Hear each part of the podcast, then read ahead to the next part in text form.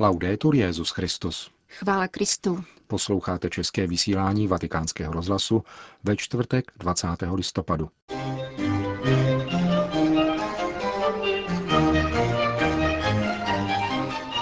Pán Ježíš pláče i dnes nad svojí církví, konstatoval Petrův nástupce v homilii při ranímši. Hladovějící člověk žádá důstojnost a nikoli almužnu, řekl papež František v římském sídle Organizace pro výživu a zemědělství. To jsou hlavní témata našeho dnešního pořadu, kterým provázejí Jana Gruberová a Milan Glázer. Zprávy vatikánského rozhlasu.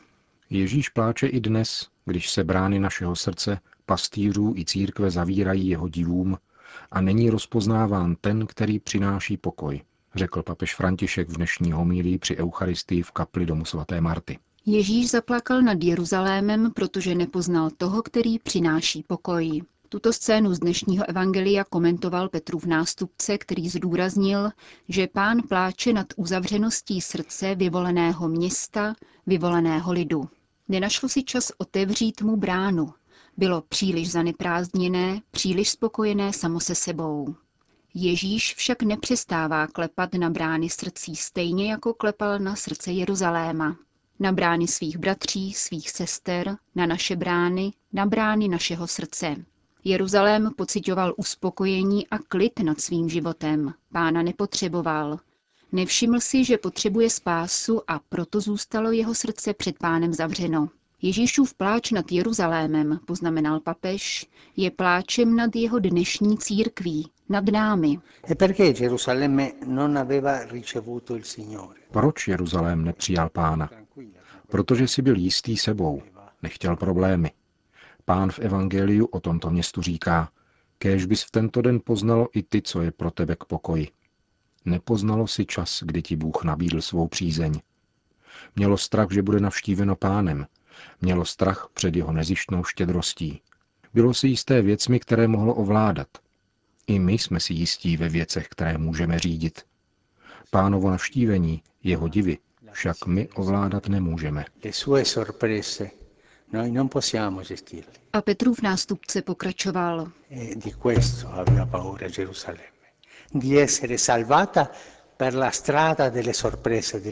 A z toho měl Jeruzalém strach, že totiž bude spasen cestou pánových překvapení. Měl strach z pána, svého ženicha, milovaného. A Ježíš pláče. Navštívením svého lidu pán přináší radost nám, přináší nám obrácení, a my všichni máme strach před veselím, před radostí, kterou přináší pán, protože ji nemůžeme kontrolovat.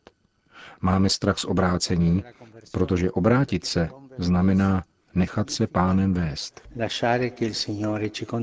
Jeruzalém byl v klidu a spokojen, řekl dále papež. Chrám fungoval, kněží přinášeli oběti, lid přicházel v poutích, učitelé zákona měli všechno uspořádané a všechno jasné všechna přikázání jasná. A tím vším měl Jeruzalém zavřenou bránu.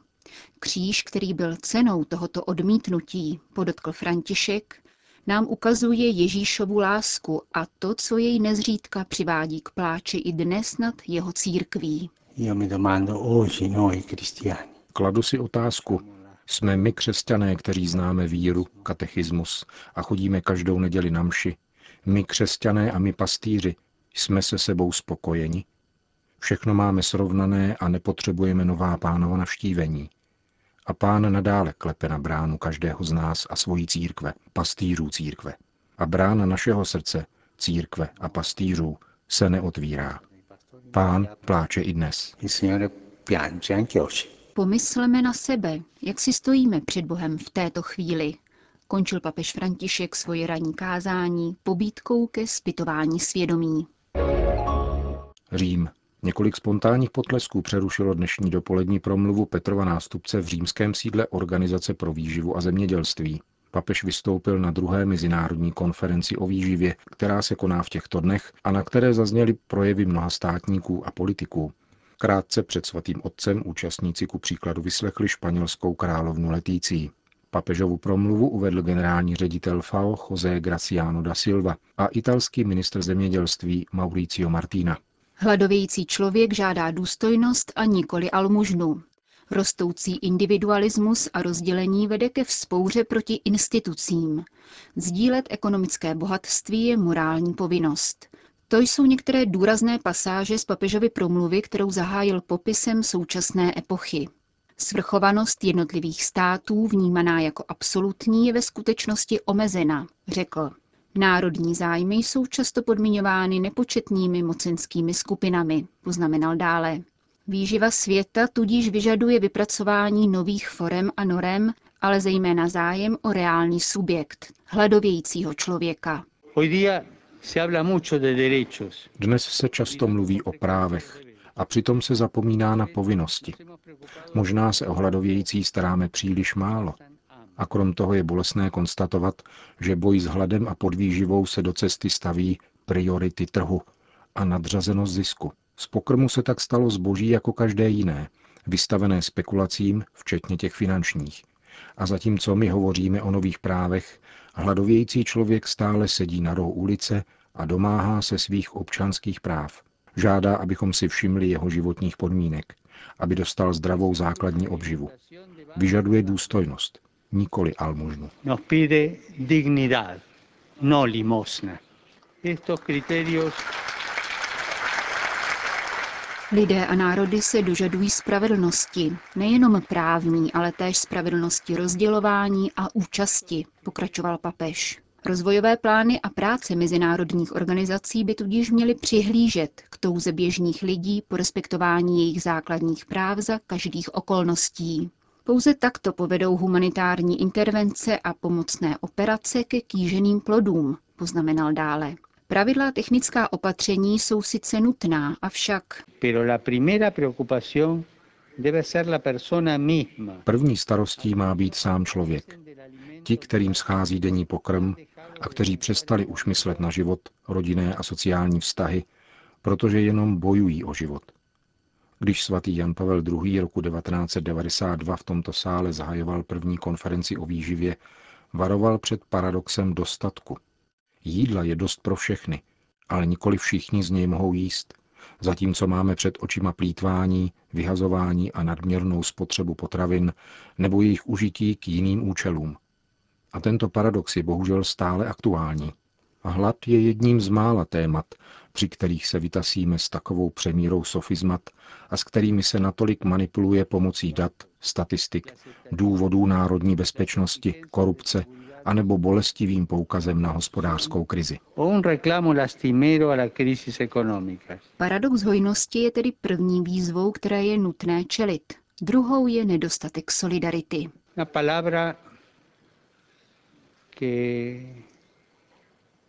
tenemos la sospecha que inconscientemente la queremos sacar del diccionario. Slova, o kterém si nevědomky myslíme, že musí pryč ze slovníku.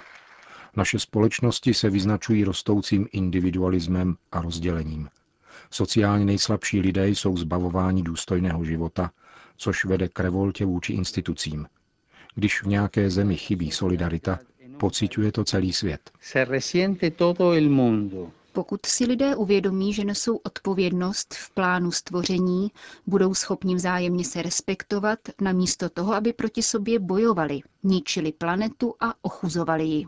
A rovněž po státech se žádá, aby jednali ve společné schodě a byli si ochotni navzájem pomáhat v souladu s mezinárodním právem. Nevyčerpatelným zdrojem inspirace je přirozené právo, vepsané do lidského srdce, které mluví všeobecně srozumitelným jazykem lásky, spravedlnosti a míru. Tyto prvky od sebe nelze oddělovat. Lidé, stejně jako státy a mezinárodní instituce, jsou povolány k tomu, aby tyto hodnoty přijali a pěstovali v duchu dialogu a vzájemného naslouchání. A takto bude možné dosáhnout vytýčený cíl a uživit lidskou rodinu. Všechny ženy, muži, děti i staří lidé musí mít možnost spolehnout se na jmenované záruky, je proto povinností každého státu, který dbá na blaho svých občanů, aby se k ním bezvýhradně zavázal a naplňoval je, vyzýval papež František. Katolická církev se trvale věnuje chudým a potřebným lidem v každé části světa. Svatý stolec vystupuje na půdě mezinárodních organizací a navrhuje kritéria, pomocí kterých lze dojít k rovnému mezinárodnímu systému. Son criterios Tato kritéria se na etické rovině zakládají na pilířích pravdy, svobody, spravedlnosti a solidarity. V právní oblasti tatáž kritéria zahrnují další relace. Je to právo na obživu, které se vztahuje k právu na život a důstojné bytí, k právu na soudní a právní ochranu, ačkoliv zákon není vždy na blízku lidem trpícím hlady, a také k morální povinnosti sdílet ekonomické bohatství světa. Jestliže věříme v jednotu lidstva založenou na otcovství Boha Stvořitele a na bratrství mezi lidmi, je nepřijatelný jakýkoliv politický či ekonomický tlak, který by se zakládal na dostupnosti potravin. A tady myslím na naši sestru a matku Zemi, na planetu.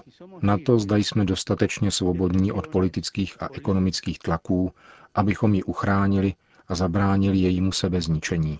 Pamatuji si větu, kterou jsem před mnoha lety slyšel od jednoho starého muže. Bůh odpouští po každé. Lidé odpouštějí jen někdy, ale země neodpustí nikdy. Chraňme sestru zemi, matku zemi, aby nám neodpověděla destrukcí. No Dát najíst hladovějícím, abychom zachránili život planety. Tato výzva vzejde z vašeho setkání. Modlím se za to, aby mezinárodní společenství dokázalo vyslyšet a aby považovalo za výraz obecného vědomí celého lidstva. Loučil se papež František s účastníky Mezinárodní konference o výživě. Poté opustil jednací sál římského sídla FAO a v menším salonku pozdravil zaměstnance této instituce. Vím, že máte ducha solidarity a pochopení vůči všem a že se dokážete vymanit z dokumentů, abyste za papírem zahlédli pohaslou tvář a dramatické situace lidí, zkoušených hladem a žízní. Voda není zadarmo, jak si často myslíme. Tady vznikne vážný problém, který nás může zavést i do války. Vaše často skrytá práce se týká lidí, hladovějících lidí, ať nepožadují nic jiného než důstojnost, opakoval papež František. Vaším úkolem je této důstojnosti napomáhat, vyzýval Petrův nástupce zaměstnance římského sídla Organizace spojených národů pro výživu a zemědělství. Vatikán. Toto úterý se za účasti Petrova nástupce sešla řádná rada biskupské synody ke dvoudenní reflexi nad průběhem mimořádného zasedání biskupské synody o rodině. Dnes o tom informovalo tiskové středisko svatého stolce. Kromě generálního sekretáře a podsekretáře biskupské synody se zasedání účastnili kardinálové Shenborn, Napier, Turkson, Pell, Well a Tagle. Dále předseda Papežské rady pro rodinu Monsignor Pália, předseda Papežské rady pro novou evangelizaci Monsignor Fizikela a arcibiskup Bruno Forte. Generální sekretář synody kardinál Baldisseri konstatoval, že mimořádné zasedání biskupské synody proběhlo v ovzduší svobody, upřímnosti a bratrského sdílení, takže každý účastník k němu mohl přispět svojí reflexí. Závěrečný dokument Relácio synody věrně odráží výsledky synodální diskuse v jejich různých odstínech a představuje její dobrou syntézu.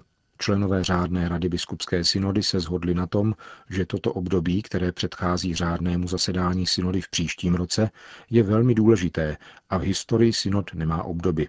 Proto je třeba přijmout vykonaný kus práce jako východisko, využít této výjimečné příležitosti k diskuzi v biskupských konferencích a nalézt prostředky a nástroje nezbytné k dalšímu zapojení různých církevních instancí do synodální reflexe o rodině.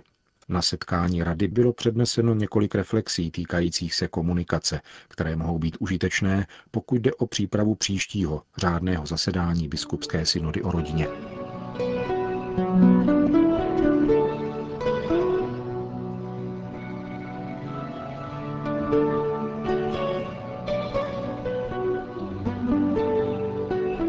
Končíme české vysílání vatikánského rozhlasu. Chvála Kristu. Laudetur Jezus Christus.